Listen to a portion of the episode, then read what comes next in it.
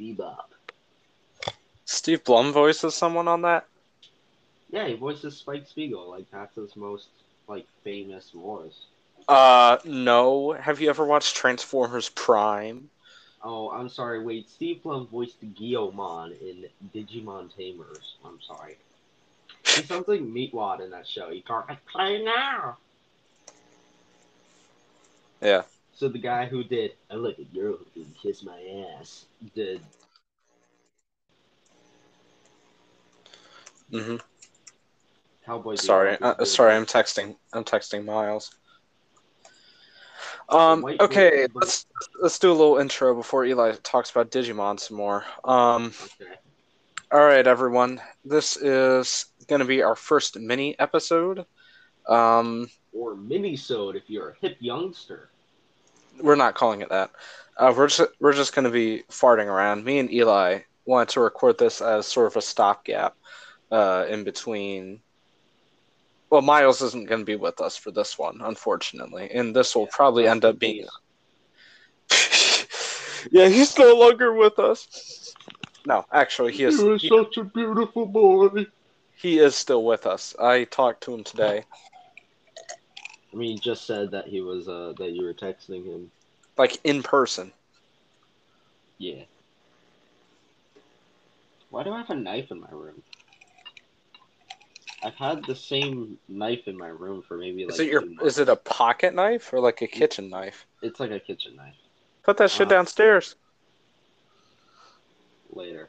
Anyway, uh, what did y'all want? What did you want to talk about? No Digimon. Well, I want That's- to talk about that's- Digimon. that, that's my stipulation is no Digimon. little context uh i've been on a little bit of a nostalgia thing with digimon because i i used to watch it as a little kid um You mean as like a ten? You mean as like a ten year old?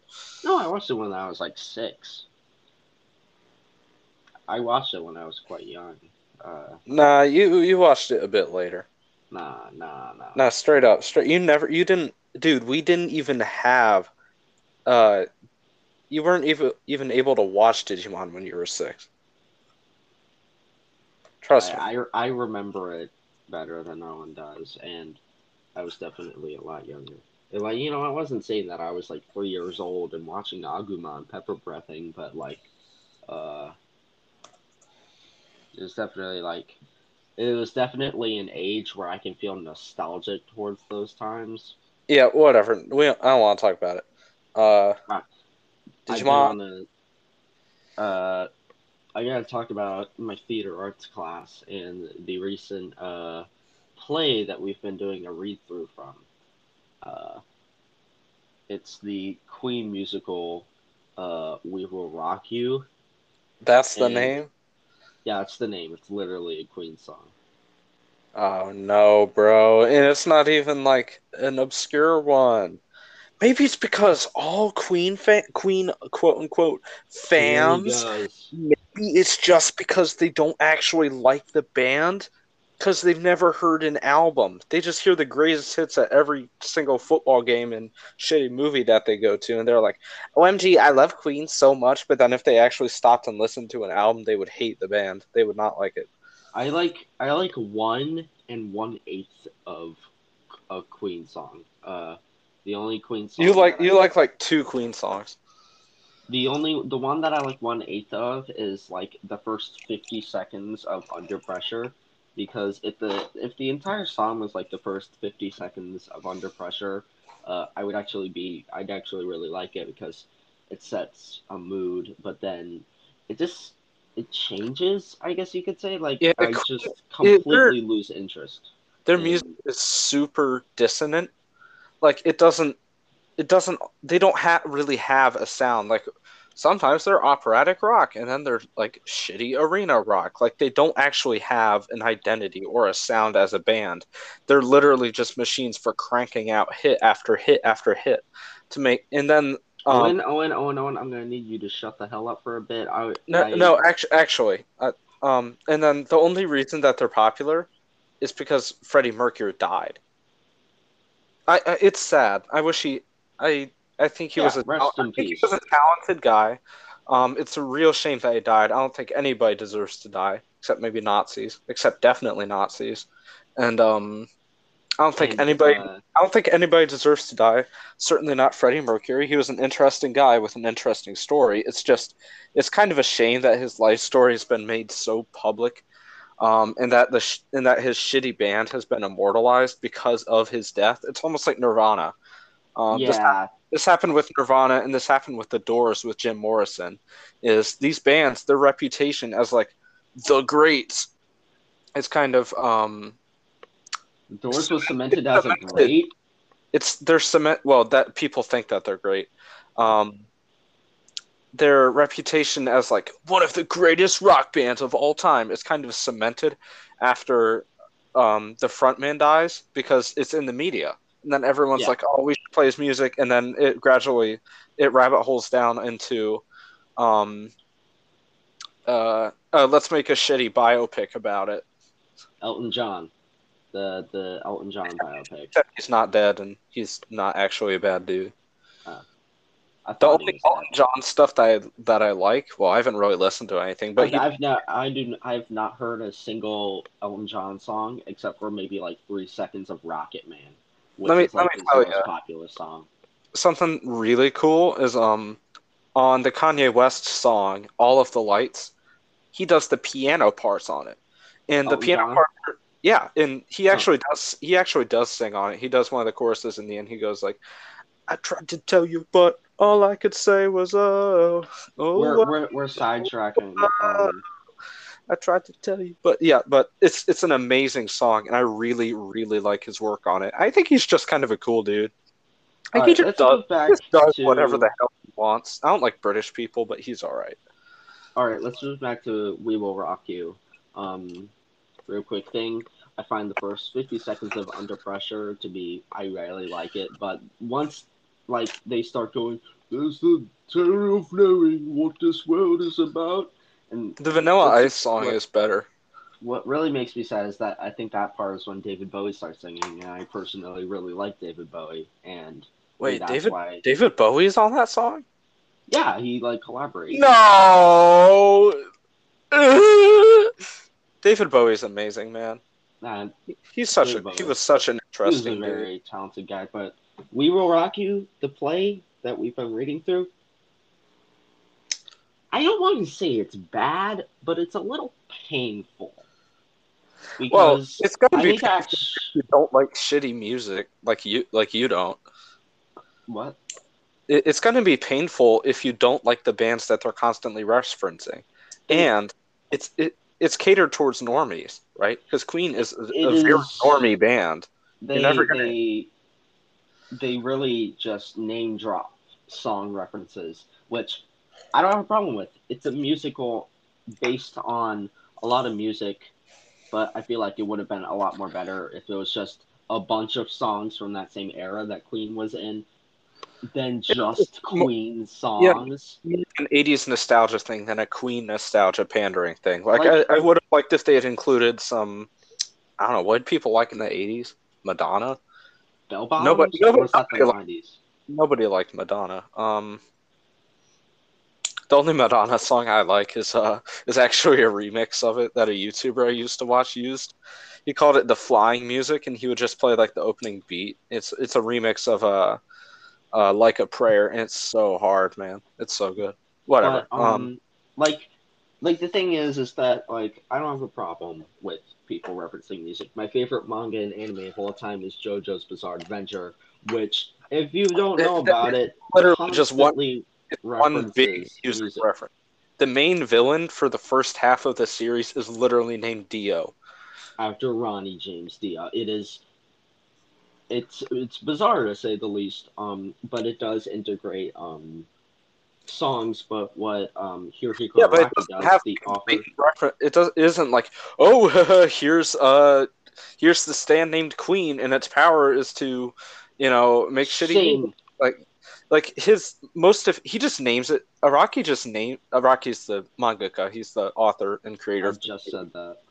oh um, Maybe if you didn't uh, constantly interrupt me, maybe I could actually get my thoughts out. sorry but like the the uh, dear listener the um the creator Hirohiko Araki, he uh he he just loves Western music. He only has like I think two stands that are named after Japanese bands. There's there's Chocolate Disco and Yeah, um, On that there's I a know. character named uh there are there are a character named Magenta Magenta and a character named Wekapipo who are both um references to a band called Sold Out that is Japanese, but he he rarely references uh Japanese music. But what he he- really does is that um the bands and the music that he names after his characters are legitimately tied to those characters. Uh, you know, he takes history from those bands and he integrates it to this character. So let's say this band had, um, you know, a certain kind of legacy. Maybe they were tied to a different uh, to a different music artist. Let's say David Bowie and Queen. He will integrate that into a character who is designed after David Bowie, but maybe has a name or an ability that's named after Queen. Yeah, I and on that note, um, there's so the uh, listener, in case you're not familiar with JoJo's, which I expect you aren't, if you're not a complete and total loser, um, like like we are, but there's a stand in the sixth part of JoJo's called Bohemian Rhapsody. And it's kind of interesting because you can tell that he knows what he's talking about when he does the song, because the the ability isn't just named Bohemian Rhapsody for the sake of oh look, it's a reference to the Queen song. It's what the ability does is it it basically brings to life all different sorts of fictional characters. I'm giving a broad gist, Eli, so don't get your Yeah, I the- won't. I won't. yeah, lo- I won't lose it over the so we, we need to refrain from talking about JoJo's as much as possible. yeah, so people will actually listen. Um, thanks for sticking with us if you're still with us. Um, but basically, uh, the ability summons fictional characters from anything really. So in the in the thing, there's like uh, bootleg Mickey Mouse, uh, there, Pinocchio, there's a bunch of fairy tale characters from Disneyland. Van Um, Gogh, which I won't get into the specifics of why Van Gogh is a technically a fictional character, but it, it, it depends on the ability, which I yeah, yeah, yeah, but, but that that's the that's the gist of the ability, right? And it's called that because um, Bohemian Rhapsody, even though it's a shitty song, um, I would say it's shitty. I just say I it's hate overrated. I hate that song. It is very overrated, but It, it drives me it drives me nuts whenever I hear. Owen and I are not people to, you know, critique the actual artistic talent of music because Oh yeah, I think he's talented. I just wish he had made. I just I think most we of do not personally like the music. are talented, but I just wish they'd made better music. Like they had a they had a lot of talent, but Bohemian Rhapsody is tied to um, the ability because it just summons all of these different things from different places, and um, it lasts a while too, just like the song. So the point is, there's a there's a smart way to go about integrating musical references into your into your creative works without it being corny or pandering or and circling back around to We Will Rock You, um, literally a group of the characters are named the Bohemians in a Queen musical. If that's not the, Hmm, I the wonder most, what that's a reference to. if that's not the most like obvious and pandering reference, well, I got a I got a uh, a little page of the script for you. I don't actually have it, but um, there is a character named Scaramouche, which is a Bohemian Rhapsody reference to a certain line, and he's actually coming up with the name, and he has like, "Ooh, what if my name was Scaramouche?" And uh, in the context of the play, no one actually knows what these things mean. Uh, so he's like, "What if the name Lucy in the Sky with diamonds?" Then he just starts to name drop songs like it's nothing. Like they, Yeah, they like he- even names. And I, I actually, what I just did, I did in class because it was so painful to, uh, like read. I was, this is virtual, so obviously I didn't do that. Uh, but I would straight up skip class if I was in your position. I'm not I, even. I was, I was kind of losing it because it was. I hate. I'm, I'm trying to not use the word cringy anymore, but it was, it was cringy, and I, uh, Yeah, I um, just go on, go on. No, no, no, no. You finish your thought. I want to say something. But um, I just don't think it. Uh, I really do think that they could have um integrated musical references, but they are just like name dropped, and it's just like it's just supposed to be like I know that song, like a character that I'm I've been reading for because my theater arts teacher, which no no disrespect to my theater arts teacher, I love my theater arts teacher. This is She's just great. complaints about the specific play. Um, it is. I just you know I personally don't like it, but my character who's named Khashoggi, which I think is another Queen reference, he he has like this notebook of one of the main characters. He's like, "Where is the Hotel California?" Like that is Oh, a legit. That is a legit. God. that's a legit line, and he's just like, he's just name dropping stuff. Who is Sergeant Pepper? Like, I Uh, I can't yeah. stand it. Yeah. Um. So there's like like like I was talking about earlier. Like there's a smart way to go about integrating music as an inspiration, and it's not this. Like a like um. The listener, I listen to a shit ton of music. All right, like I like a lot of music. Um, Owen and I have different ap- approaches to listening to music. pretty varied actually. Like for being a guy that gets so up in arms about things, like my taste is actually pretty varied when it comes to music. But like, at least I would like to say, I don't mean to toot my own horn.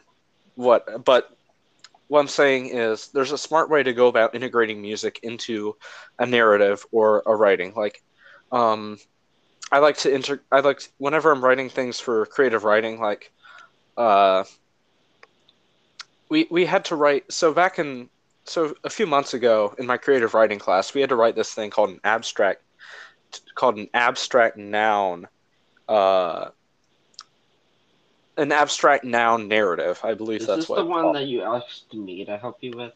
No, that's that's the animal one. Um, but this abstract noun narrative, it's kind of cool. You pick an abstract noun, like something that represents something else. So it isn't like a concrete thing. It isn't like uh, like like you could say a, an abstract noun would be like hate or fear or anger or like just something that doesn't refer to something tangible. Like I couldn't write a poem, a, a, an abstract noun poem about iced tea, what I'm drinking right now, but I could about um, but what I did is I wrote mine about disease, um, and that and that was inspired by a New Year song, one of my favorites actually, called "Disease," and um, the song is basically it basically just like paints this picture of this shitty. I think it's in Texas because they're from Texas. Makes sense, right? Um, yeah. like the shitty like desert town where everybody's just like dying and uh the a line in there is like um 106 degrees and um it, it's just it really does a good job of communicating this like shitty like- shitty oppressive atmosphere that That song um, like the uh the Phineas and For- Ferb opening. Uh, 104 days of summer vacation we gotta do a sing along of that I love yeah, we do. Um, but no Family Guy sing-alongs, by the way. We're not doing that anymore. Okay. Uh, Yeah. Oh, oh, uh, let me finish my thought, and then you can go.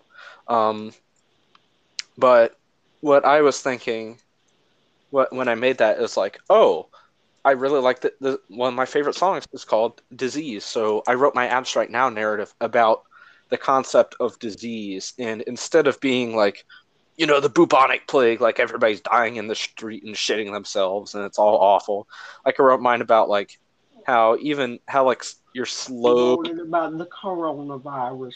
how you're like slowly corroding away over time. I didn't even have COVID. I didn't even have COVID in mind when I wrote this, um, but it's about like slowly corroding over time and like um, it just being really hot and oppressive. So I took inspiration from the song without ripping it off, or and I only name dropped it in the title. It's kind of whereas. Um, like you were saying, "We Will Rock You" is kind of a hard name drop. Uh, so is hmm, Sergeant Pepper or Hotel California. Like, first of all, why in the world would you ever try and reference the Red Hot Chili Peppers? Like Red the Hot Chili shit. Peppers isn't Hotel California. That's the Eagles. So even worse. Even worse. It's, that's slightly worse. I don't even know what I'm talking about anymore. But like, yeah, if you if you're just gonna name drop shit like that, like at least be into it. You can tell when an author knows what they're talking about with the thing because they'll drop a subtle reference to a lyric. Like a, a character will say something that fits naturally within the narrative that is a lyric in I don't know, a Beatles song or a Queen song that um that the author actually really likes and takes inspiration from when writing this narrative. Um, Araki does that, but it's a bit more overt because that's just how he that's how he rolls, you know. Yeah. Um, but even if, it's obvious, there there's is- going there some is- sort of hitting meaning. like you should be applying these sorts of it's like it's like trying to uh, perform surgery with a scalpel versus a hacksaw. You know like there's a degree of One subtlety is cooler and one is not. that the author that wrote um, we will rock you just completely threw out the window in favor of getting people to buy his play and perform it because the brain dead normies who are watching it will be like not re- he made a reference. Like yeah that's my spiel But uh, my little spiel is um, I'm I'm gonna keep gushing about JoJo's just for like two or so minutes, and then I want to actually get back onto just the All right. topic of All right, we got we got to keep that uh the JoJo limit down. yeah, we'll keep it we'll keep it down. This is probably just gonna be in the uh, the the mini episodes where Owen and I are talking because Miles doesn't care. But uh, Araki's Araki's um sense of detail in uh, especially the more later parts. Uh, JoJo is split into parts uh, with different characters, and we are on part eight. He is still writing it, and the final sort of, I guess, boss you could say, has just so many layers to it, and, and Araki just takes so many like inspirations. You can always just kind of feel the heart and passion that he has in it, and you can always just like notice sort of those you know hidden details. The stand is based off of Rene Magritte's paintings, which you know is you know it's abstract but still has kind of that realistic feel, but it's still outside of our plane of existence. Mm-hmm. But it also takes inspiration maybe from a movie that has Rene Magritte paintings in it, where a guy is robbing a museum and he keeps he keeps walking and he has just like a bowler hat on and a suit. So these characters are tailing him. Uh he's got just this bowler hat and suit and he he just he just blends into the crowd you know? And he's just always he's just walking but he's somehow always out of reach in every shot. That is how the latest fight in jojo literally is. It's like that scene hmm and you know it's it's building up to this entire uh to this entire just this climax this everlasting climax. It's like a quote. And uh these these aren't like my own research. Uh a youtuber by the name of x Fords made just an excellent video on this this specific stand named the wonder of you. Uh i'm just you know i'm taking points from him but it's just so incredibly smart. And I really just appreciate Yeah. that about JoJo's. You could say that about almost every stand. That you know, maybe not all of the ones in part three because just the, Well- well, one that was- but That was the first part they were in, so they were sort of in a prototype form. but that's my my little JoJo spiel. But I wanted to move on to Owen and I's specific music taste on why I think it's kind of funny that Owen commentates on my music taste, just like the specific band surrounded by it, more than the bands in his specific music taste. Like he has a lot more to say. Like per, perchance his uh his thoughts on Queen. Owen, do you do you listen to a lot of you know like rock, classic rock, the Uh, stuff? that I want to? I want to say classic rock. I mean, I don't. The only thing close to classic rock that I like is like one Van Halen song, and that was from and that was from 1996. So Yeah, my my uh my music taste has been on the uh it's been everywhere recently and for a long time. I used to really like Oasis, which um, I don't like Oasis anymore. I still do look back on the times that I listened to those songs quite fondly because I do think that they are good songs, but I just I don't enjoy listening to them anymore. Um, still, still a solid band, you know. The uh, I used to really love Black Sabbath, but I really don't love them anymore, which makes me uh, kind of sad. Uh, they used to be my favorite band, but you know, you go from Black Sabbath singing about you know, um, you know, death and you know, depression. I don't think there are any Black Sabbath songs about that, but like, and then I go to my music taste being completely centered around Oingo Boingo, which if you've heard Oingo Boingo is like, um, how do I describe it? Like if an abstract painting was made by a monkey. That's that's Oingo Boingo. Oh, I talk about your music taste. I'm done talking.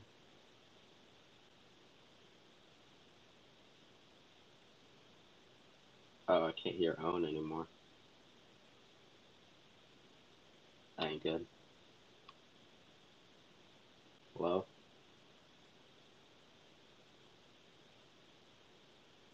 I'll just I'll just keep talking about uh, music, I guess. Um, you know, I I've uh, I've generally listened to Oingo Oingo Boingo a lot. You know, call me call me a poser, but I really love uh, Dead Man's Party. That's that's a really great song. Um, I love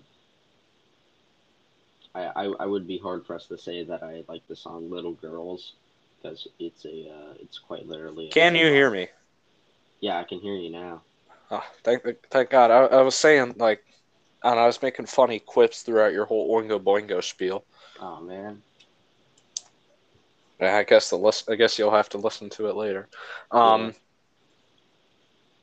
Yeah. Uh, unless li- the listeners can hear me too, which would suck because then they'd only have to listen to you, and we all know how much you suck. Hey, I could have started going on the Digimon uh, spiel, and you know the list. Dude, I want to hear about Digimon even less than I want to hear about Oingo Boingo. Oh yeah, you about Oingo Boingo, man. I don't hate them. I just get tired of you talking about them. I, I like guess it's kind of fair. I guess it's kind of fair because you get tired of me talking about everything. Uh, yeah, like literally anything you're passionate about is very boring. Whatever, man. Let me read my history books in uh class. Yeah, uh listeners, Owen is a nerd. Like he he um Owen, you you you plunge yourself into like history books you know like every atom about you know like every like a fact about every single atom of a panzer tank. Wow i uh, can uh, no, no no no. I'm i'm not a tank expert. I'm, I'm not even oh, really i'm more of a naval naval stuff is way cooler if you ask me. You see you see owen would like know everything about like Owen to know everything by the time he was five, and then what is that called?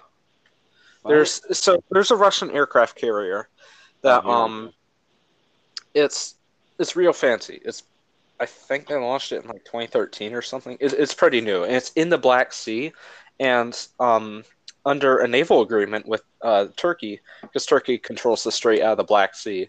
Um, uh, Russia they specifically designated a heavy aircraft aircraft carrying cruiser and not mm-hmm. an aircraft carrier so that yeah. it could actually traverse the Bosporus Strait wow. and know, get and like get out of the Black Sea.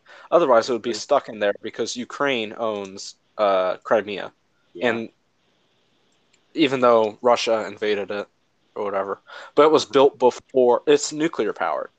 Mm-hmm. Yeah, it's it's like this big ass thing. It's real cool. I forget I forget what the name is, but it's probably something really cool. Uh, you see, Owen goes on those kind of spiels, and I oh, go on. The Admiral, it's the Admiral Kuznetsov. It's real cool. Yeah, Owen talks about nuclear power aircraft carriers, and I talk about pseudo legendary Pokemon that I find very interesting. Oh, it's the flagship of the Russian Navy. Who knew?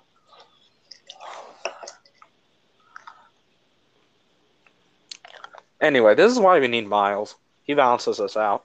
He, he balances out uh, our white guy nerd He, he, skills. he keeps you from talking about boring shit, and he keeps me from talking about interesting shit.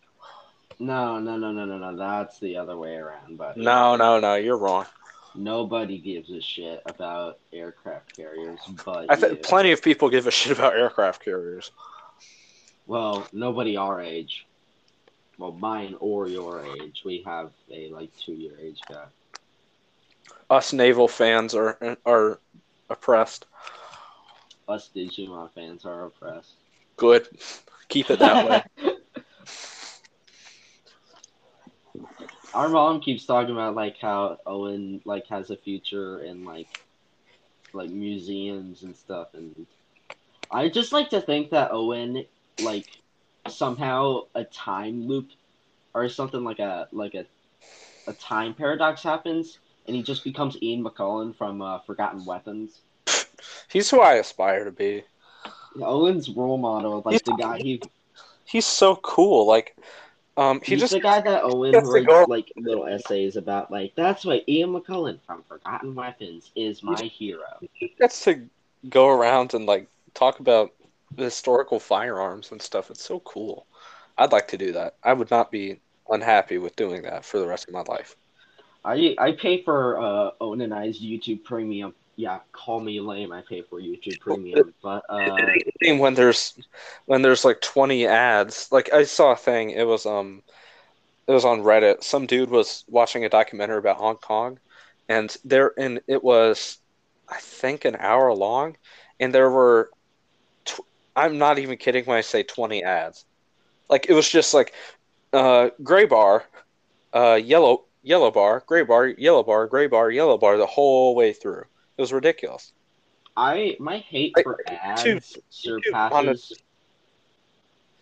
Yeah. I think I think my hate for like ads, especially Crunchyroll ads, I could I could I would I could lose it just. Crunchyroll ads are so bad that they don't even make me want to watch the anime. Like I see one for like Tower of God, which is supposed to be, you know, okay, and I'm like, damn, this shit looks horrible. And then I see one for, um, for God of High School, which is supposed to be actually good. And I'm like, damn, this shit looks horrible.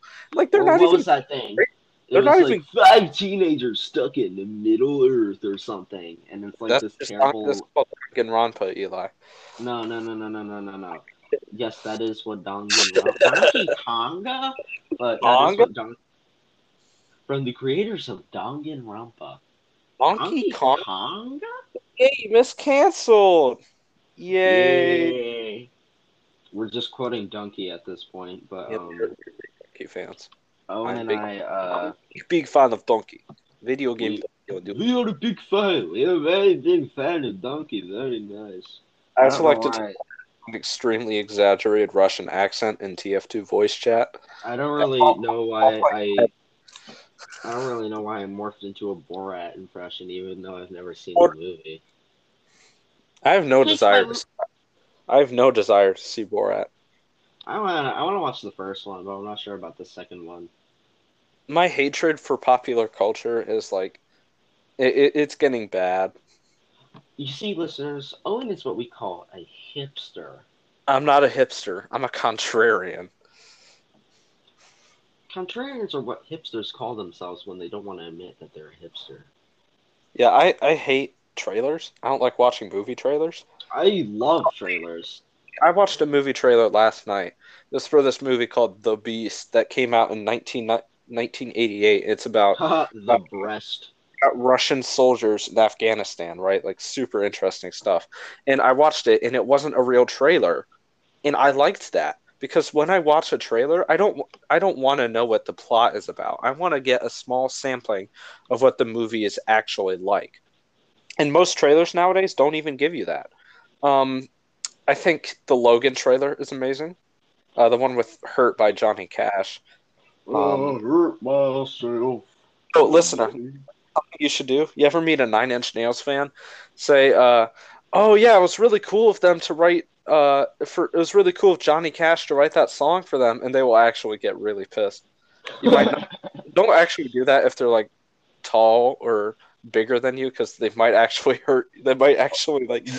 Yeah, don't don't uh don't talk to a Nine Inch Nails fan. Don't do that if they have a shaved head and they might have a white shirt on, or maybe like Nine Inch Nails fans heads. They're just edge lords.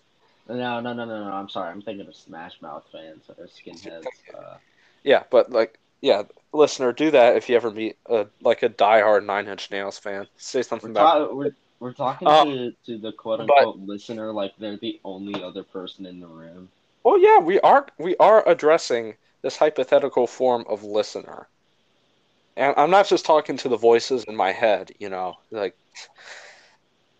or you. Listener, this this this podcast is only for the guys. So if you're a girl, you need to leave because this podcast is for the guys. All right, G U Y apostrophe S, the guys. I'm gonna edit that part out. Um. Yeah, but I hate movie trailers nowadays in general. Like, 'cause- well, I watched one for The Road, right? Um, which is Cormac. McCarthy book that I wrote. Uh, that I I didn't write it. Mac McCarthy. I read it. I'm not Cormac McCarthy. I read it last year and I really loved the book. So, and there's a movie and it's supposed to be really good. It's got Viggo Mortensen in it. Um, he's Aragorn, Eli yeah, I know. supposed to be like really killer in it, and Charlize Theron's in it. Um, and the kid actually went on. The kid in the movie actually did, went on to do a whole bunch of stuff, but his uh, his acting is great in the movie apparently. But um, so I was trying to watch this movie, and I looked on Amazon Prime. I was like, oh, I, I guess I'll watch the trailer. This was a couple of weeks ago, and it's just like some generic ass like 2009 trailer and it's it was so generic that I turned it off 10 seconds through and just watched a clip of it on YouTube because that's a better trailer than the actual trailer. The phone is at five percent right now, so I should probably unplug my mic and then plug my phone in. Uh, My okay. audio, my audio might get real shitty. I mean, it Uh, probably already is. Connect your, connect your headphones, your Bluetooth headphones. Uh, that's that doesn't have a mic in it, and they're already does. connected. They do have a mic in them. Really? I think so. I Can't hurt. don't think so. They do. Is there a, But, is there um, is there a little pinhole in them? I don't know, and I don't care. Um, Connect your headphones. I'm not. They are connected, dipshit. Okay. I want to keep talking about how much I hate trailers. No, I don't want you to keep talking about how much you hate. Okay, why, why don't you talk about something related to movies? Okay, so I'll talk about my thoughts on trailers. I like trailers. Um, I don't really like going into a movie and not knowing anything. Um, I I like to know just like a fair bit, you know, movie's basic plot. Like, but I don't want to know just like all of the nitty gritty. I don't want to know. Scrimbley McBimbler goes on a great journey, meets together with Shawnee McBonnie, uh, played by John Cena, and then you know, I just I just want I don't think trailers reveal too much about the plot, in my opinion. That's not my issue with them. My issue with them is that they're a misrepresentation of the movie a lot of the time. Like, because a lot, because I I- what I think happens. I don't know if this is for sure. Um, feel free to send us an email correcting that. Um, at absolutely nothing pod one at gmail.com. Hit us up with anything you we- got, with anything you have to say. If we Um, see an image or video attached, we're not opening it. Yeah.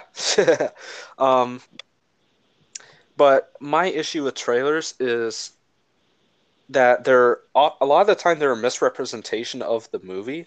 Like, um, I'm gonna list a couple of good, tra- a, a few good trailers. Um, the one for Star Wars: The Force Awakens. I think that's an amazing trailer. I really like that trailer. It's got some really Okay cool shots. Really It's good got- trailer. Oh, it was a good movie. It wasn't an okay movie. It was a good movie. See, the Okay, last it's like I was an okay movie. no, the- Last Jedi was bad. Like okay movie, in my opinion, is a movie I would watch again, but you know, isn't gonna like change my life. uh, it's not gonna, it's not necessarily gonna really stick with me. You know, Force Awakens wasn't something that I like loved. Yeah, I mean, I loved it at the time, but now I don't necessarily love it, but I don't necessarily hate it. I think it's a, a fun experience, but I want to refrain from talking about Star Wars because I kind of legit hate Star Wars right now. Yeah, I mean, I'm a huge Star. I'm a huge Star Wars shill. I'll watch anything. Um, whatever. I'm I'm just listing good trailers. Uh, good trailers are the Force Awakens trailer. That's a great one. Um, let's see. I the Logan trailer, of course. That's one of the that's the goat right there, and um, the Interstellar trailer, because that's a massive movie, right? Um, Owen loves Interstellar. It's my favorite movie, dog. I know. Um, that's what I'm saying. I, I, love that movie, and um, but the trailer is actually really good too. Um, I would say the Beasts of No Nation trailer is pretty good too. Uh, it's got some I cool. Like, I couldn't make it through Beasts of No Nation. Yeah, I, I recommend that for the faint of heart. That is a difficult movie. It is it's very difficult. Really well made. I love it, but like it's it's. If you want a fun movie for the entire family, but also might change your entire life, like it did for me, watch Soul. It's one of it's my favorite Pixar movie. Ratatouille is better. I mean, yeah, Ratatouille I think is a better made movie. I think Ratatouille well, and The Incredibles are the two uh, um are the two Pixar movies that I think are better than Soul, but Soul overall is my favorite.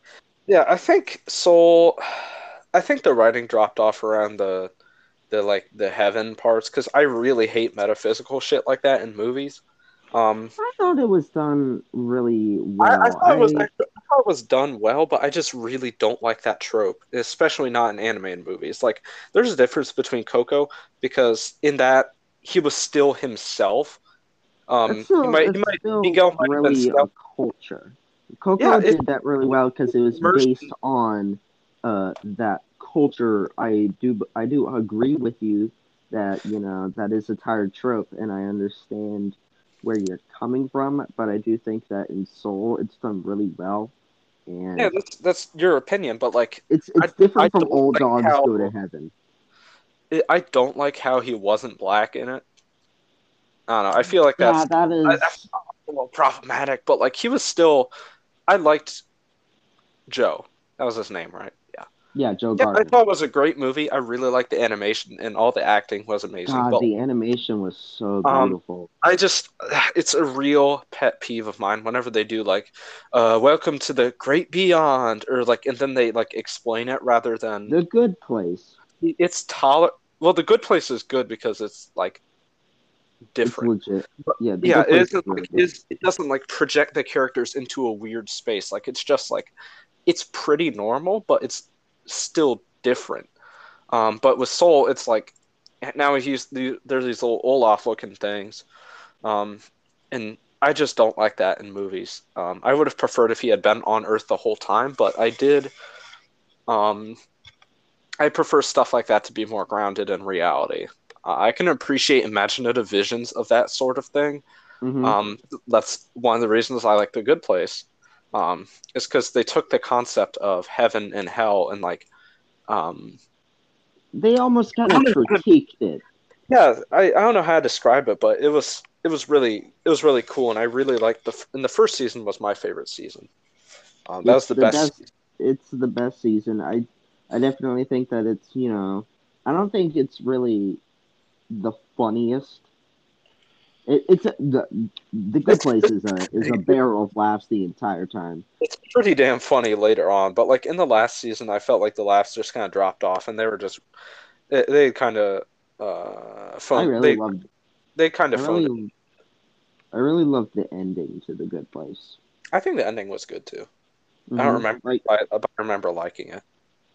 Uh, it was you ain't basically have, all the characters. What? You ain't have to describe it. I'm gonna describe it. Um, come on, man. The characters oh. go to the actual. Oh wait! Spoiler alert! Spoiler alert! Spoiler alert! Yeah, maybe. Yeah, I don't want to hear about it. All right. I, I, hate I I don't want to hear about your stupid uh, Russian aircraft. Ad- carrier Russian aircraft carrier Admiral Kuznetsov.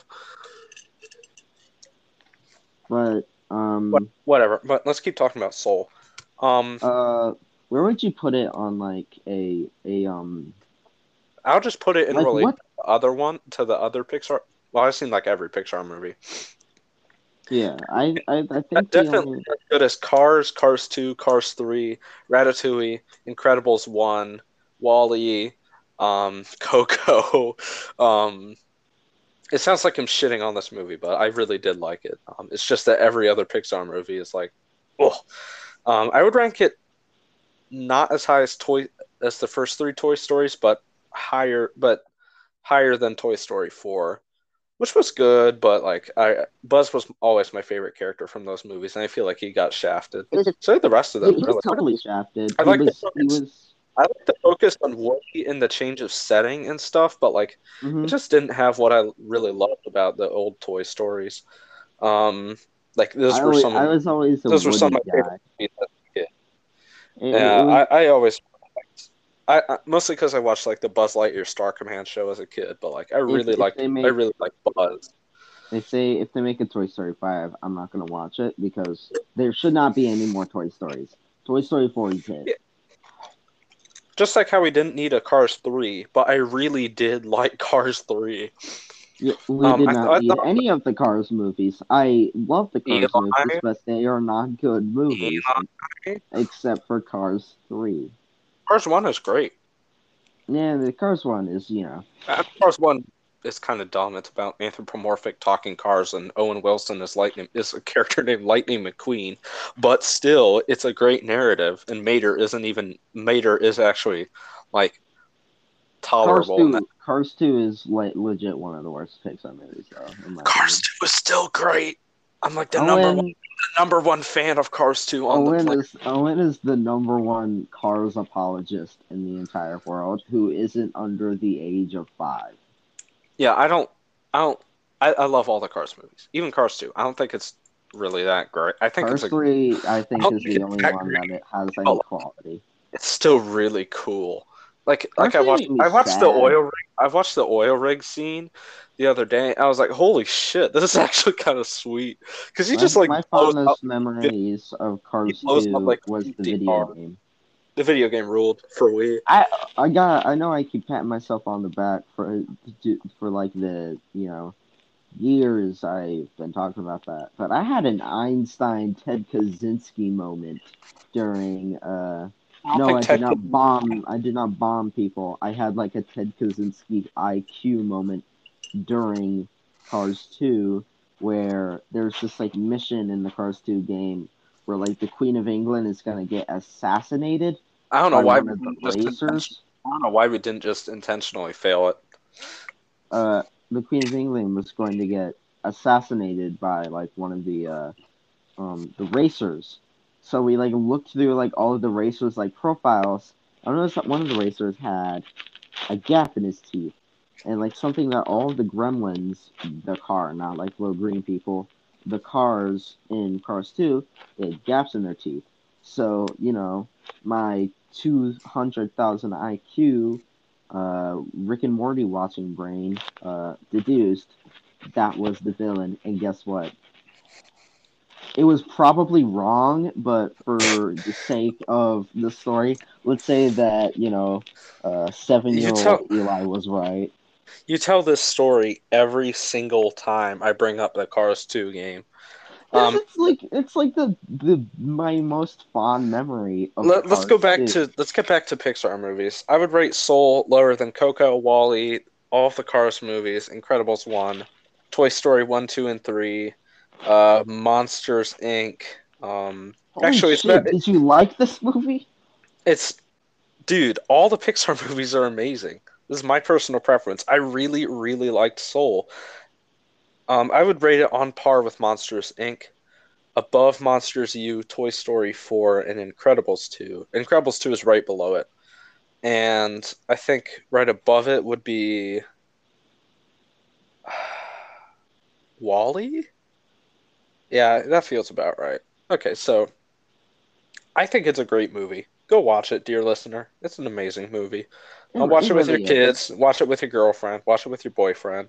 Watch it with your wife. Watch it with your husband. Watch it with Watch it. your male watch wife. it with your, your Uh, single. Watch it with your the, your single kid if you're a single dad. Watch it. Watch with it- Your watch it Dad. Uh, You watch know, it. just watch it with your dog. uh, Watch it by cat. yourself if you're a lazy. If you're like lonely. That's Um, what I did on my first viewing. Y'all were watching like Das Boot or some shit like that. No, Yeah. no, no, no, no. We were watching Greenland, I think. Well, we watched don't Das. care. We watched Das Boot a different night. Go watch Das Boot too. Amazing movie. Don't 10 out watch of 10. Das Boot. It's probably boring as shit. No, dude, it actually is pretty exciting. I mean, it's exciting for me. It's in, it's exciting for me because I like submarine shit. But um, oh Owen, Owen. the thing about Das, what Name five movies that you would give a 10 out of 10. I want to know. ten out of ten movies? All right, let's see. Yeah, 10 out of uh, 10 number movies, yeah. one, Cars. Two. no, I'm kidding. Um, the only detractor that I would give to Das Boot is, um, uh, Terrible well, th- this miniseries. No, well, yeah. I mean, I don't think it's terrible. It's just another prestige drama, and I, I, this is a subject for a whole nother episode. But I feel like the Das Boot series on Hulu kind of detracts from the purpose of the original narrative.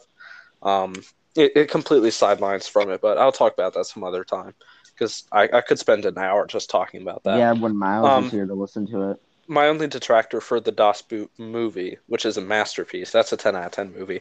The only detractor I have for it, and this is a technical limitation, is um the the scenes where they're on the conning tower look a little silly because they ha- because they weren't on an actual U-boat.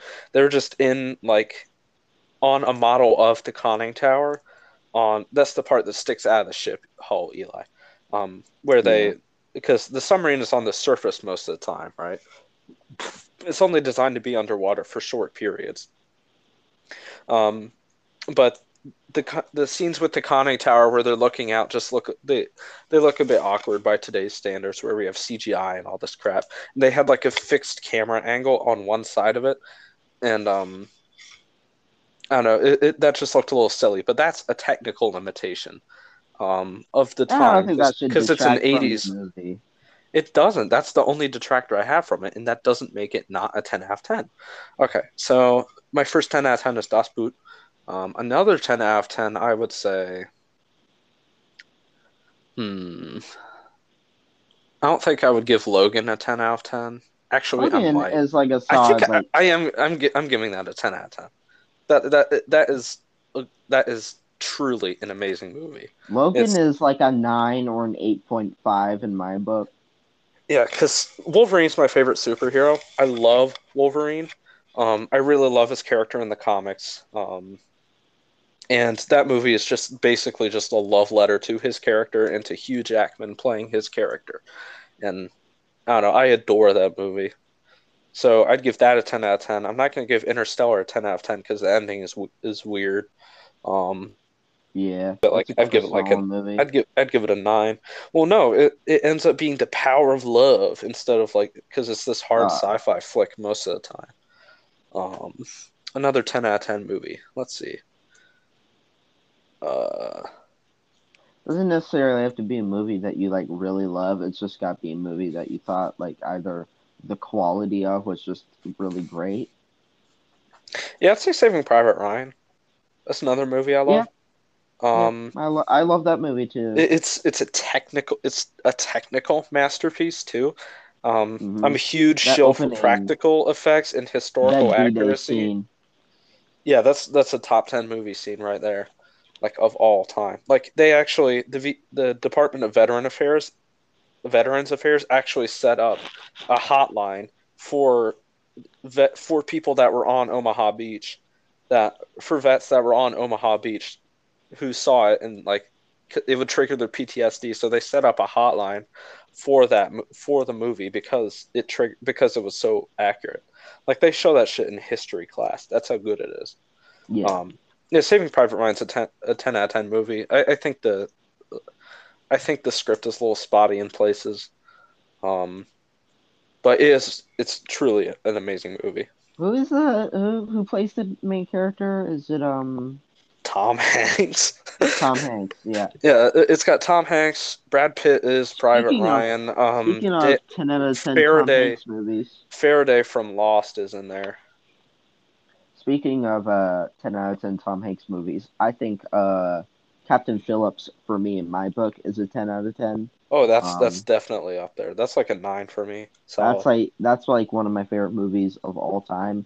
And just for like one scene that a friend of mine and I make a joke about, where it's a Somalian pirate. The Captain Phillips is based on a the- true story the- where if you were Somalian alive, pilot- if you were alive at the time and you and people and you weren't living in a cave, people have made jokes about this scene 500 million Look at- times.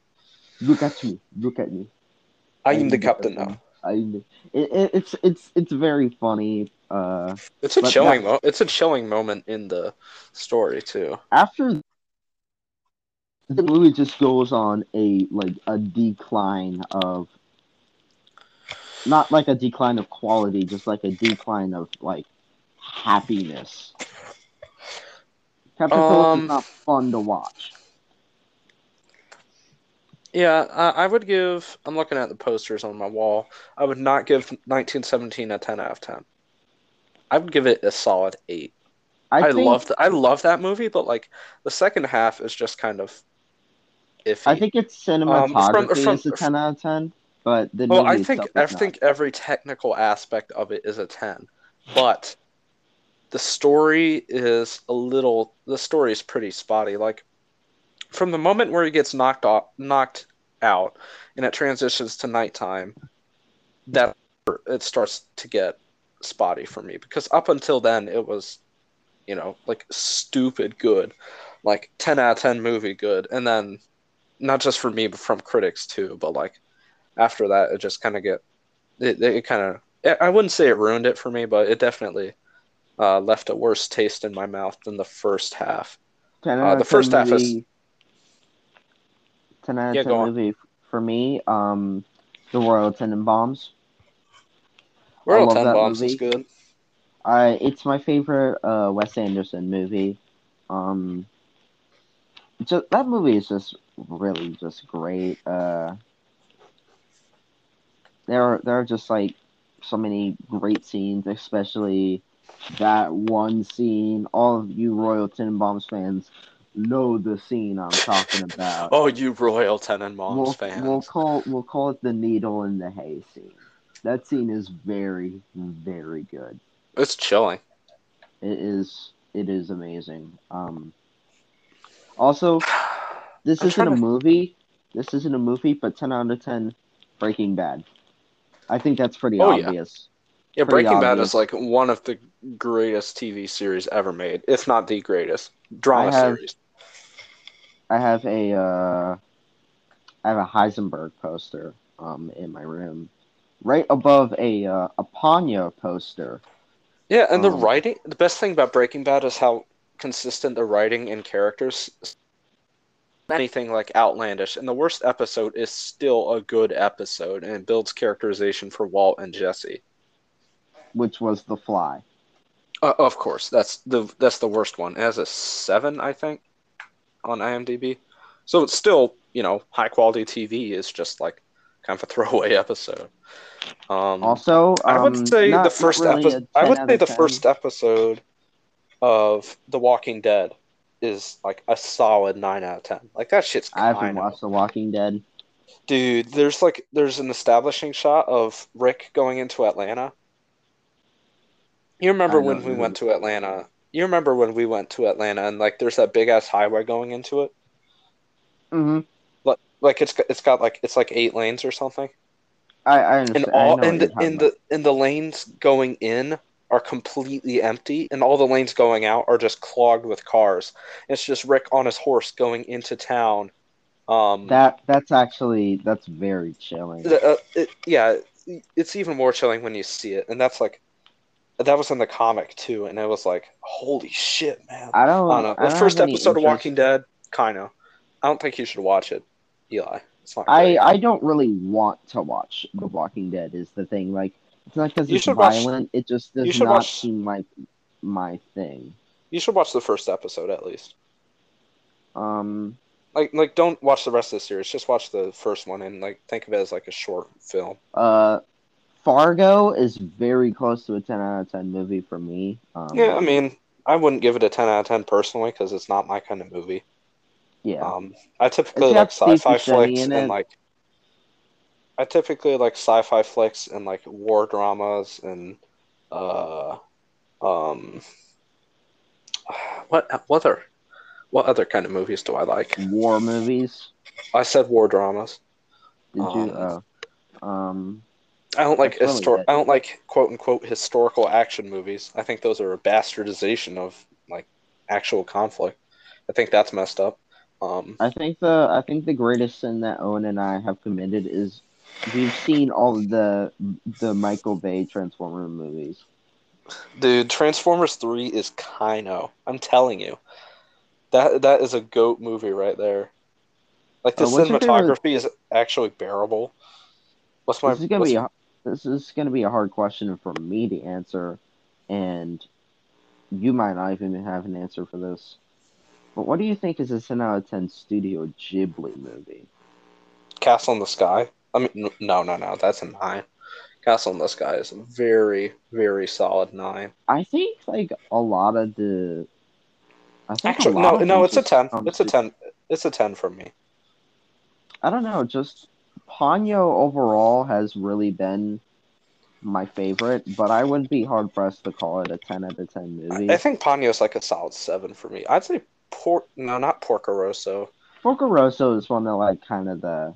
That's a really nine. That's a nine. It's it's an amazing movie. That's really beautiful. I'd say like Castle in the Sky, um, Totoro, Howl's Moving Castle, and like, um, uh, I don't know.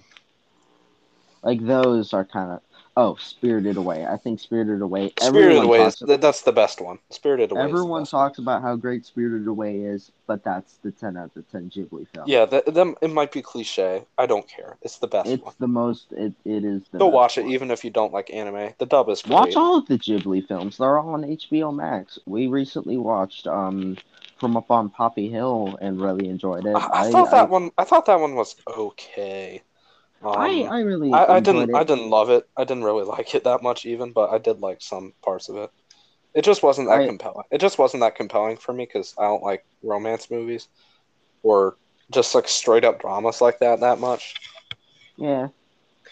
Like I really like westerns and sci-fi movies and war dramas. Like those are my kind of movies. My favorite sci-fi movies are Interstellar, of course. Star Wars One. That's a ten out of ten movie for me. Yeah, Um, that is a very good movie.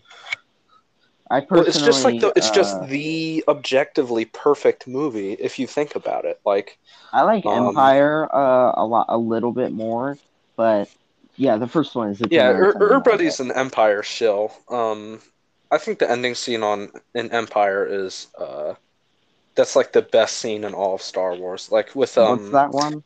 Uh Luke and Vader's duel and the escape and the music that Mm. plays during it in the image in the imagery. Um being a huge shill for practical effects. I love the movies a lot. That's probably why Oh, I'm a huge shill for practical effects. You need um, to pirate the original so you can like watch it in its purest form. Yeah, without all that CGI nonsense. That they added in for no reason, which the movies had no problems. Well, I think I think the Jabba scene was kind of necessary, but I wish they wouldn't have used CGI for it because that wasn't in the original cut. That was actually deserving. yeah, Jabba was originally like just some fat dude. Yeah, exactly. It was it looked and I don't like the I think the CGI is ugly and gross, but like I think it was kind of needed there.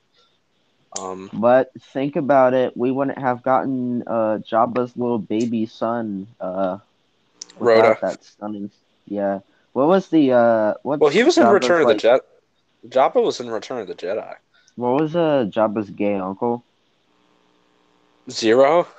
Yeah, Ziro. I think that was his name. I, I don't remember if I liked Ziro the Hutt or not, but I'm I, pretty I don't sure think thought anybody Ziro, I don't think anybody liked Ziro the Hutt. I thought Ziro the Hutt was a woman for a very long time. I still do. I, I don't can Hutts be female? Yeah. How else can they reproduce? Um, they're giant slugs, Eli. Yeah, Jabba probably. I'm, Just, I don't think freaked I, I don't think they reproduce by loving each other a lot. Know I think I think they're about actually gender. I think they're genderless. Are they genderless? Like Jabba is heavily implied to be a male, but like that might just be sexually, not like gender. I should probably stop talking about the reproductive organs of Hutts. Yeah, or reproductive processes of Hutts. Uh, let's Are get back to ten. Let's get back. Yes, let's get back to ten out of ten movies. Uh, Um, 10 out of 10 movies. they're from Nal Hutta. That's their home planet. And they speak Huttese, so yes, they are called Hutts. Um, Uh, Yeah, I saw Wars that one- you really. I, I saw that Jin-Roh movie you watched. Well, I didn't. I didn't watch it, but I've seen that you've watched that Jin-Roh movie. What'd you think of that? Jin-Roh was good. Um, it wasn't what I expect what I expected, and that kind of deflated a lot of the purpose I would have gotten out of it. It's um, it's kind of a weird movie. Uh, it starts out with this like crazy political thriller shit. Like um, I'm I'm just gonna tell you what's in the actual description of it on like IMDb. Like Okay. dude named Kazuki Fuse. He's a member of the Kerberos Panzer Corps, which is which are these like badass like Nazi storm. They're not Nazis, but they look like Nazis. They wear Stahlhelms. They Um, implied. N- No, it's just like this is a post German victory in World War II future. Yeah. And uh, there's German shit all over the place. They use German machine guns. Um, I, there's MP40s and MG42s. They wear Stahlhelms. They use uh, Kugelwagons and Citro and Citroens. So there's German stuff all over the place. Isn't quite clear. There's opening narration that uh, sets up a lot of stuff, but like it starts out. There's this awesome riot scene that's just like super amazingly animated. Animation is great all the way through. It's really, really good. But this is especially a high point. This is some serious Sakuga. Um, and it starts out with this riot. Like the these people are throwing Molotovs at cops, and like dude throws a satchel bomb at them that was delivered by a girl. And then um, the Kerberos Panzer Corps, which Kazuki Fuse, he's the pro tag. They go. They're in the sewers and they're running around, and he finds a little girl with a red jacket on. That's significant because this this entire story is literally just a an extremely ham-fisted Little Red Riding Hood metaphor. Really. Um, allegory. I'm not even kidding. Um, it's just like Moby Dick in Metal Gear Solid Five. It, it's, pr- it's it approaches that level, but um, it's kind of subtle at this point. Um, even if the title of the movie is literally uh, Jin-Roh means the Wolf Brigade. Yeah. Um, no, I no, it means something else, but the the title of the movie is Jin-Roh, the Wolf Brigade. Um, Okay. How about you just save time and give me like a, a number? grade? Yeah, I'll give you I'll give you a quick synopsis. Um, girl is a suicide bomber. She blows herself up in front of Kazuki Fuse. He's fine, but he gets um reprimanded for not you know gunning her down like he's supposed to. Um, and then he eventually um gets in a romantic relationship with her older sister, who also wears a red jacket. Um, and, and then like a whole bunch of rebel shit happens, and like over I'd say seventy five percent of the movie is just them doing nothing. And like Sounds character boring. development for Kazuki, it is boring, especially when I was expecting, um, you know, the, these badass super soldiers essentially, um, Sturmtruppen to be like, you know, slaughtering shit. It would be a narrative about like oppression and authoritarianism. But I think that's the point. Is in all of the promotional materials, you look at the poster, it's like this, and it, it's it's about wolves basically. Um, yeah. He meets up he meets up with his buddy who is a member of a resistance cell i think in front of a this is pretty obvious um, in front of a museum exhibit that has a di- that has like a bunch of plastic wolves or like Hmm. a wolf diorama or taxidermied wolves or something. It's kind of unclear because it's an anime movie. Um, but he meets up in front of them, and then like there's an, a monologue at the end where he's like, uh, where a dude is like, he's talking about how wolves become men, and then like he goes on a rampage. Um, but yeah, the movie's cool. Uh, there's two really amazing scenes in it, but the rest of it is a little dull. Uh, I wish they had gone a bit heavier on the thing on the morals about how authoritarianism turns men into wolves. Um, Yeah. That is a major theme of the story, but I feel like it isn't really like as ham-fisted as the Little Red Riding Hood metaphors. hmm Um, and how that connects, blah blah blah. I thought Jin-Roh was good. Um, I would give it a watch to uh, uh, alternate history, even though it's not really not. It doesn't lean too hard into alternate history stuff. Take it from a dude who loves alt history. Um, I would I would recommend it to anyone who likes anime, anime movies, political thrillers, um, Japanese art and animation, Little Red Riding Hood metaphors. Weirdly enough, this is like tailor made for people who like Little Red Riding Hood metaphors. Um, hmm it leans harder into that than Hoodwinked,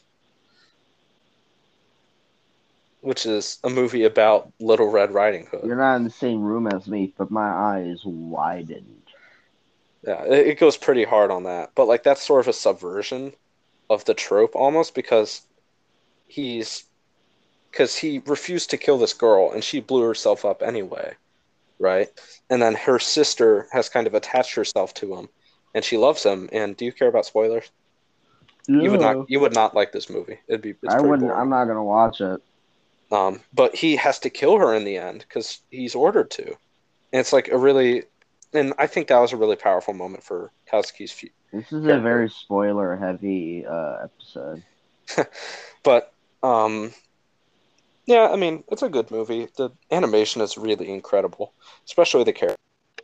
Some pre- it's it's got some like bleak and desolate environments, and I like the sort of um, World War II aesthetic that it has going. Mhm. Um, it is a very extremely well animated movie. Like like Back to it's almost as good as Evan as End of Evangelion animation, which is that's that's like the gold standard for animation. Isn't it one of those like anime movies that's like kind of 3D? kind of 3D? Oh, you're talking Like about the re- you're talking you're talking about the rebuilds. Am I talking about the rebuilds? So the rebuilds are a series of three movies that the original creator of Evangelion wanted to make because he wasn't. No, no, no, no, no. I'm talking about Jin-Roh. Oh, Jin-Roh. Um, they made Yeah. a live action version that was about Korean independence for some reason. That was like Hmm. really that was bad. Um, don't watch the live action version, dear listener. If you are Don't interested in, Jin-Roh, in Jin-Roh, anything. if you are interested in Jin-Roh, is on Amazon Prime Video for free. It's also on Crunchyroll if you want to deal with annoying ads. Um, Which you do it's not. called Jin-Roh: The Wolf Brigade. Great movie. Go watch it. Um, just real quick, uh, a movie that I want to call 10 out of 10, but I legit for my life cannot call it a 10 out of 10 because I can't stand to watch it is uh, Grave of the Fireflies. Dude, that movie is that is one of the most heart wrenching movies ever made. All right, listener, listener, I'm gonna I'm gonna speak from the heart right now. Don't watch Grave of the Fireflies. Like, Well, do watch it. I think it's it. incredible. It's an incredibly important movie to watch. But it is a very good movie. You cannot watch it again. but it come prepared. Really sad. We're not It- it- giving any spoilers, It, it is it, probably the most heart wrenching movie I've ever seen. I, and like I like right to watch to movies. Beasts of No Nation. I like to watch movies about child soldiers. Exactly. Beast of No Watch- Nation is like a solid nine, by the way. That's an amazing watch movie. watch Grave of the Fireflies, but we are warning you. You're gonna need like either some tissues or a therapist nearby. Both. Yeah. Um, Yeah, it's a it's a Ghibli movie. It's in, it's an incredibly powerful narrative. Like it Mhm. will make you reconsider. It will make you think about World War II and its impact on civilians in a way that you never have before. I'm not even kidding when I say that. It recontextualized my entire view of the war, and this is coming from a dude who likes to study World War II and its history and the things that happened during it. This like, it literally changed my worldview. It's an amazing movie. You have to watch it but bring tissues. and don't watch it alone. Well, yeah, expose as many people as you can to it because it's it really is an important thing to watch. hmm Um, what what are some other ten out of ten movies? Uh, Among Us, the movie. Um, Are you far from your mic? uh, no, I'm right next to it. Oh, because you're a little quieter. I'm talking quieter. There we go. I uh, turned up my volume. You're good. Uh, can I just? Uh, this will be the last time I talk about Digimon Oh boy. today. Digimon the movie makes me kind of sad because it's pretty much just like three specials slash OVAs, uh, choppily cut together and like made a movie around it. Oh. and like the part that I like the least, um, basically, this kid has a Digimon that got corrupt, um, and keeps telling him to go back. And he got put. He got put him in the recycle bin. and basically the end of the movie, which he basically has to make the very hard decision to kill off his Digimon. Jesus. This kid straight up takes Bessie the cow, cocks his shotgun, and you know, like the it's basically Old Yeller but Digimon. Um, Old Yeller, but Digimon. and it's nothing like that. Like Digimon goes on a rampage, but the kids from the second series just kind of like show up because they they heard about this kid, so they're just kind of like there along the ride.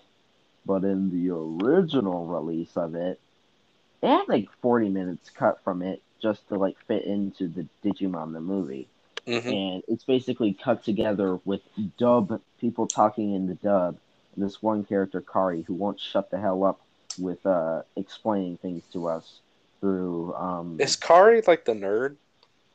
Kari is not the nerd. Are you talking about Izzy?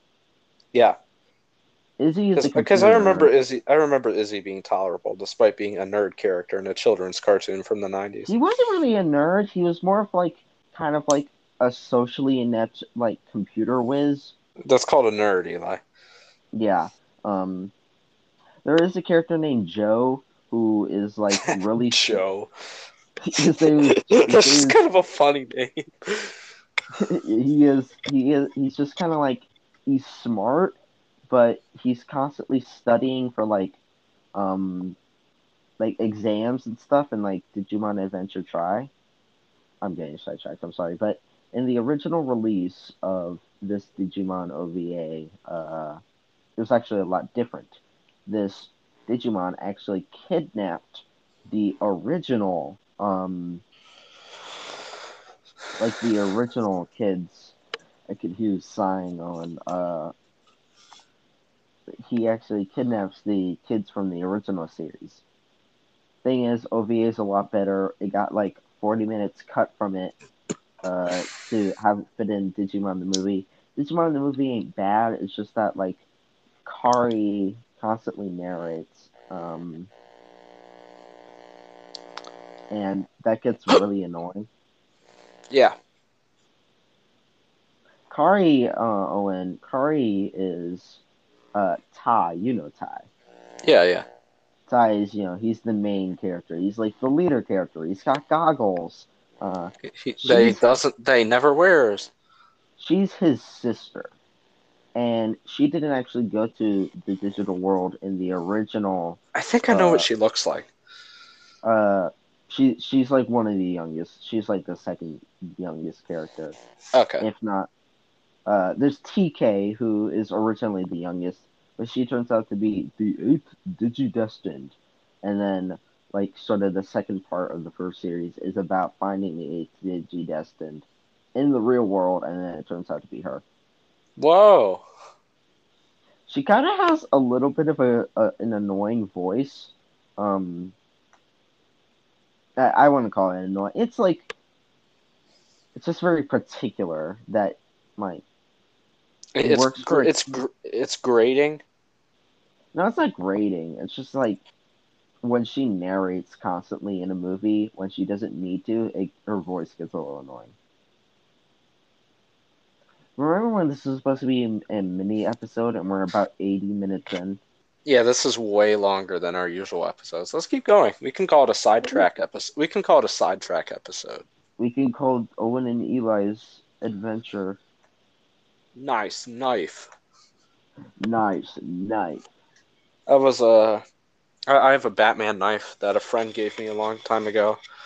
Um, it's it's shaped like the Batman logo, like like the dark like in the Dark Knight, like the logo on his chest. Like you know what that looks like. Yeah, of course. It's got two like flip out blades. You've probably seen me messing with it. Yeah, But, uh, I decided to look up Batman. I decided to look up Batman knife, and uh, I, f- I found this on Amazon, and um, I don't know. it. and I, I just thought of the Armstrong quote while uh, looking at knives on Nice, on on nice. nice knife while looking at knives on Amazon. I'm not a knife It- guy. I'm not one of them. I just think they're kind of Uh, cool. It really sucks to be a uh, a liberal soy boy, libtard soy cuck boy, uh, um, because uh, I have, especially in video games, I have kind of this love for shotguns. Um, would never in a million years actually own a firearm, but you know, if like maybe like later in my retirement, if I have like a very nice looking, uh, um, like chimney furnace, you know, I wouldn't mind like making like kind of a like a fake replica and putting that up there. Uh, buddy, you could just you could just buy one. You don't have to buy ammo for it or anything.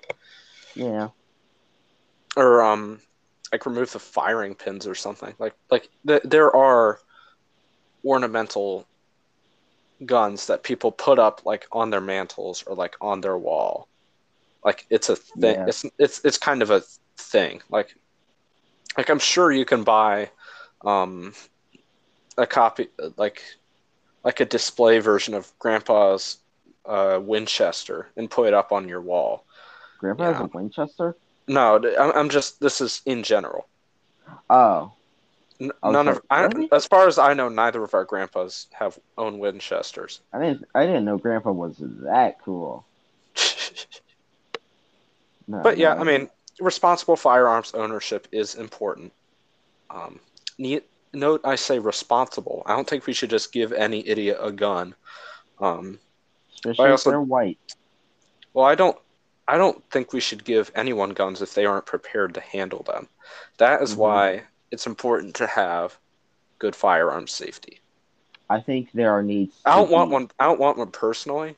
I don't think it's really important to me. But there are folks who have to contend with thirty to fifty feral hogs weekly, and they need something Yeah. that can, like, you can't tase a hog. It's not going to Yeah, respond to that.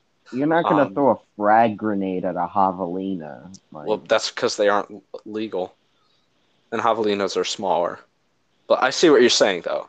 Like, it's the Mhm. you need. There are certain practical purposes for which guns are needed, and I and Like, I recognize live that. out like people who live out in like the boonies of Alaska and don't want to get or- mauled by a black bear. Uh, you kind- you can Yeah, you could drive 20 minutes and be in the woods, like in most states in the United States. And think about Texas too. Like they're all in Montana, all sorts of crazy shit goes down in those states.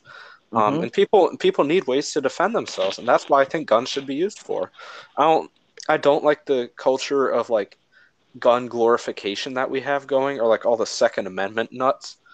Um, yeah. I think that is toxic The, and it uh, contributes to a lot of misinformation and firearms The- accidents. The uh, the Kent gun girl. Do you know about her? Oh, the, um, the poopy pants, Kaitlin Bennett.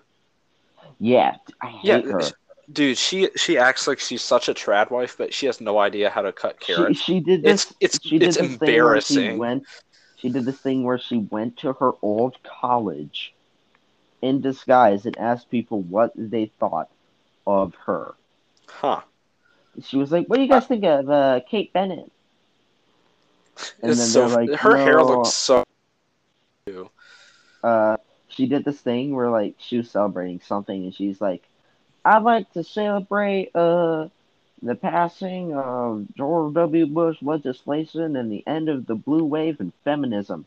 She shot pumpkins with like the words "the blue wave" and like feminism on Hey, there. hey, hey, Chicky, I hate to break it to you, but without feminism, women wouldn't be able to own guns or vote.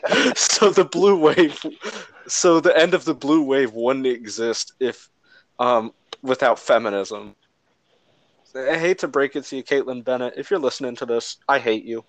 Um, get a life. She's not gonna listen to this. Lord knows if like someone know, who knows her comes across it, she'll listen to it. Just I'll, ki- I'll kick her ass. She's such a trad wife. She can't, you know, whatever. Nah, she would pull out Um, a gun and shoot your ass. Yeah, but I, I think making thing. guns your personality is as dangerous as making anything else your personality, with the added advantage of these are weapons designed to kill things. And uh, I I, think, think I think it's that- really important that uh, people are educated on, um, like you don't need 15 different ARs, right? Nobody needs. I mean, you sure, don't you- even need like two pistols. You need like one pistol max. Oh, I don't think you really need any of that, but if people want to collect it it, depends go on, ahead. But don't make know- it your entire personality, and please practice firearms safety because people can get seriously hurt and injured.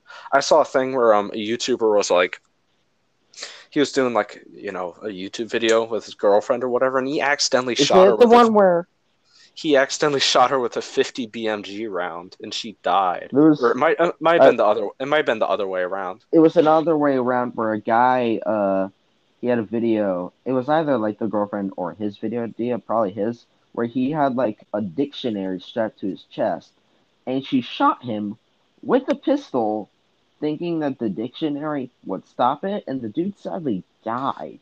Uh, lady, you need Kevlar if you're gonna survive a pistol round. I don't. I don't think this is specifically her fault. I think this was a an entire like group thing where they were like, "Yeah, let's do this to get clout." Well, yeah, but but there's there's a whole subreddit called "Idiots with Guns," and it's literally just pictures of people accidentally like almost shooting each other. There's a kid who was pra- practicing proper like trigger safety and everything, but he accidentally put a hole through his wall, and you can just see him like like oh shit, my mom's gonna kill me for this because he was just messing around with his AK. It's really funny. Like that's we um cautionary tale, he could have hurt himself real bad. I think that you know if you are going to own a gun, you really do need to know are you in any imminent danger. Um, if you live in a uh, a nice suburban, uh, If- if you're in- white people uh, place, and you know there there was someone on a moped. I think they might have been like cruising. yeah, they were they were casing houses. I better call nine one one. you don't need you just need to assess the area. Have there been If you're Deb, if you're Deborah Smith living in um, suburbia, then people aren't going to invade your neighborhood. It's not Red Dawn. You don't need a gun to defend yourself from the Russian paratroopers. It's just like, p- please consider before you go and spend drop a bunch of money on something that you might not even need or I use. I feel like most um like white people who own guns don't need them. Well, yeah, I mean, but there are a lot of people like, um, sometimes people do need them to defend against like, well, bad stuff, like uh, Wild animals. well, yeah, like wild animals or um, cops even. That's that's Yeah. a big thing among like urban black communities. Is like, or so I've seen. Not, I'm not in. I'm not in an urban black community. I'm not black. Um, We live in a I- I'm- I- yeah, I'm. I'm extremely that white. moped I'm- joke I made is something that actually happened on Nextdoor, the app. well, yeah, that that happened in our neighborhood. Somebody goes through on a moped real slowly, and they're like, "Ooh, I should call nine one one." People, are, people, are- it's so boring here that people fish for drama. Um, Yeah. But but anyway, I'm sorry if I offended you with my statement. I don't stand by it. Whatever. That's the disclaimer. But like a lot of urban black people like ha- own guns and practice and carry them responsibly because their families are in danger because of a because you know you never know when the white nationalists are going to march through Charlottesville again. You know, I what was that um what was that group that, you know, they uh they marched through like a public area with guns. These were, you know, black men. Oh, you who mean are the pan- you mean the. Panthers? Yeah, um Yeah, they were they like completely within their they were completely within their legal right to do it. They occupied a California um, courthouse, I think, and that was in protest of a bill that would disarm black people. Yeah, This was they this- were exercising their Second Amendment. The same. yeah, your Second you do, Amendment. Yeah, your Donnie Mc McTrundleson with your forty shotguns in your basement. Yeah, there was a whole thing where um a kid who was killed by the police, super sad story. He was like he was real young. He was like 13, but like Oh my god! some some asshole posted a pic of him waving a posted a pic of him with a gun, like exercising proper trigger safety and everything, like being a G. And um he was like so and he basically tried to use that to justify the police ending his life when they didn't need to. This was the whole taser thing, remember? hmm Oh, oh yeah. I, I, I, I thought it was a ta- What was it like? They thought they had a taser. It- it- a tw- a 26 year veteran of the force, a former U.S. uh, I think she was in the she was in the armed forces. Um, she mistakenly, uh, or so the story goes, uh, tried to tase him as he was taking off in his car because you know police and he's a black kid. Like, what do you expect him to do? Um, and she shot him to death. It was awful and horrific. And um, uh, a conser- some some crazy racist dude posted. He was a blue check mark, of course. I think he was a conser- he was a conservative pundit or something. He said like, "How about now?" When uh, and he posted a picture of this kid who had a gun. He didn't have a gun at the time. Um, even if he did, it wouldn't change the outcome. Um, but he posted a pic of this kid like taking a picture with a gun, and and everyone was like, "So the Second Amendment doesn't apply to black people? Like you think people Apparently should? the- you think pe- cops should be able to end other people's lives indiscriminately? Like, are you insane? So, yeah, I think guns are a factor in all of the racial and economic and social injustices that um, mar- that minorities face in America, in particular Black people. Even though this does apply to literally every non-white person in America. Um, but yeah, I think that's why Second Amendment rights are important. I'm not one of I'm not like a gun-toting patriot who like, you know, he fires his AR-15 out of the bed of his pickup truck and he wants like, he wants nukes to be legal. And I'm not like a libertarian or anything, but like, that's why I think it's important that some people should have guns. No, no, no, no, no. We're not those. We're not libtard cucks. Okay. Um, we we believe in the Second Amendment. Uncle Sam protecting our rights. Uh, I hate I hate commies and all, Yeah. even though I don't know what communism is or anything about it. I don't know. George W. Bush said it was bad, so Dude, I believe it. like if you hate George Bush, subscribe Georgie to B is subscribe my to- friend. subscribe to the podcast if you hate ev- uh, both George Bushes. I think we should start calling uh, George W. Bush uh, Georgie B. I don't think that works. Because there probably was a George B. George George W. B. Gaster. Heyo. That was That's actually that's Undertale. that's actually not bad. Um, but uh, all right. So we went from talking about like uh, Soul, Queen Pixar movies to anime, Queen to 10 Pixar movie movies. to ten out of ten movies to the minority oppression. Uh, hmm. I, I want to talk about something real quick, but like, um, back in the day, after the Rodney King riots, um, The Who what now? in LA, I think, um, this kid named Rodney, Rodney King, black kid, I think. I, I don't have all the background on this, so I want to look this up just to make sure. But yeah, in LA, um, March 3rd, 1991, King was beaten by LAPD officers during his arrest after a high speed chase for driving while intoxicated on I 210. Um, and somebody filmed it. This was one of the very first, like, publicized, really big public incidents of police brutality. Mhm. Um, well, I mean, of course, there are a lot of those against civil rights and stuff, but this was in California. which, as everyone knows, is like liberal heaven. Yeah. Um, very progressive state, pretty cool. I don't like California or Californians, but whatever. California. It, it's only because they're responsible for the Red Hot Chili Peppers. That's it. Um, And the Eagles, kind of. but Rodney King was put, was beaten by LAPD officers like within an inch of his life, and riots erupted because of it. Because somebody had filmed this and distributed distributed it to a local news station, and after that, um, as we all know, Fox Ro- News. No, KTLA. Oh. Um, but like, you know, conservatives always or right always always like to talk about like the BLM riots and stuff, but like this was an actual riot over an actual issue, as all the Black Lives Matter riots are. Um, I'm gonna call them riots because riots are cool. I'm not gonna, even though they are mostly peaceful. I think riots are awesome. We should riot some more. But um, the Korean community, um, Yeah, Koreatown, the, the riot Korea- on the White House was so cool. Well, that was a coup. That was like an attempted insurrection. They were actually trying to kill people. Were they trying to kill Joe Biden? No, I mean, he wasn't. He, he wasn't president. They were trying to kill like liberals, liberal politicians, and congresswomen. Did the guy who like uh instigated all that? Did he get arrested?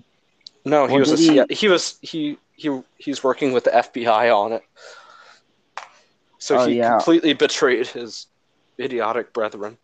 But anyway, anyway, go to jail for it. um, this is a whole thing that li- this what I'm talking about is like a whole thing that libertarians love to spout off about. But the Korean community in LA, Koreatown, um, they are left out to dry by LAPD when like the looters started coming in. They were taking advantage of the of the riots, which were good. Oh yeah. Yeah, they were.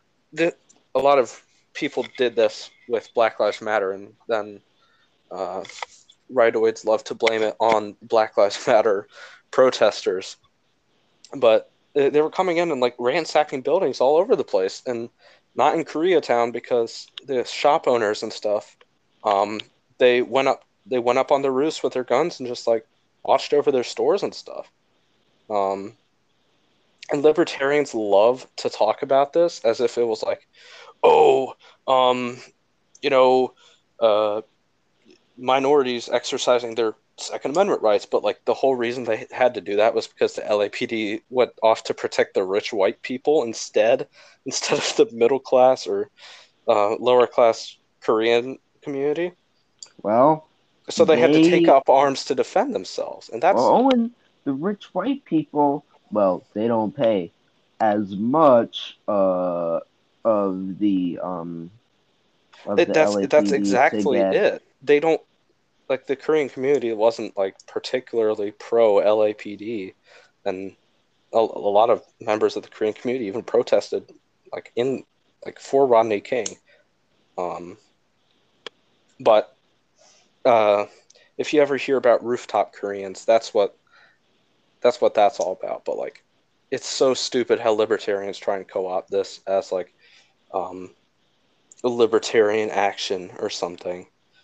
Uh, when in reality, it was just normal ass people trying to protect their livelihoods.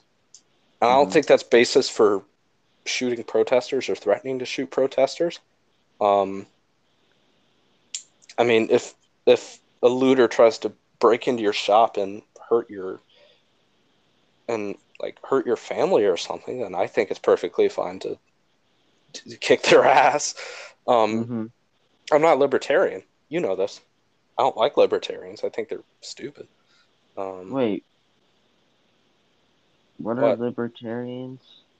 So the Libertarian Party is like, um, Wait, are libertarians like lib but we make libtard jokes or are those liberals? those are when we make libtard jokes. That's liberals. That's what Okay, I'll- Republic. That's what that's what Republicans love to say about liberals. Let's call them Okay. libtards. Okay, uh, you've been saying like libertarian the entire time, and I thought like, dude, you're one of those. I was so well, confused, libertarians are traditionally in favor of small government. Um, which is a Repu- Republican thing, which is what? which is like Republicans are like they're small government, right? Uh, they're sup- nominally, I guess, but in reality, they just want to be able to. They just want our troops to. Well, They want our- they the want our Republican police to- No, this is libertarians are independent. They are not Republicans or Democrats. There are plenty of libertarians on both sides, but there is a Libertarian Party of America, and what they want is privatization of government processes, such as roads and ambulances and stuff like that. Um, they want private companies to be able to control everything because apparently the free market is just so great and awesome uh, Mhm.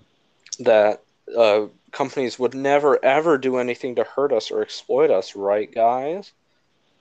So they basically, li- libertarians are deluded. That's the thing. That's the baseline, and they love to co-opt the whole. yeah. We've hit the uh, the hundred minute mark. I think it's about time we should wrap this up.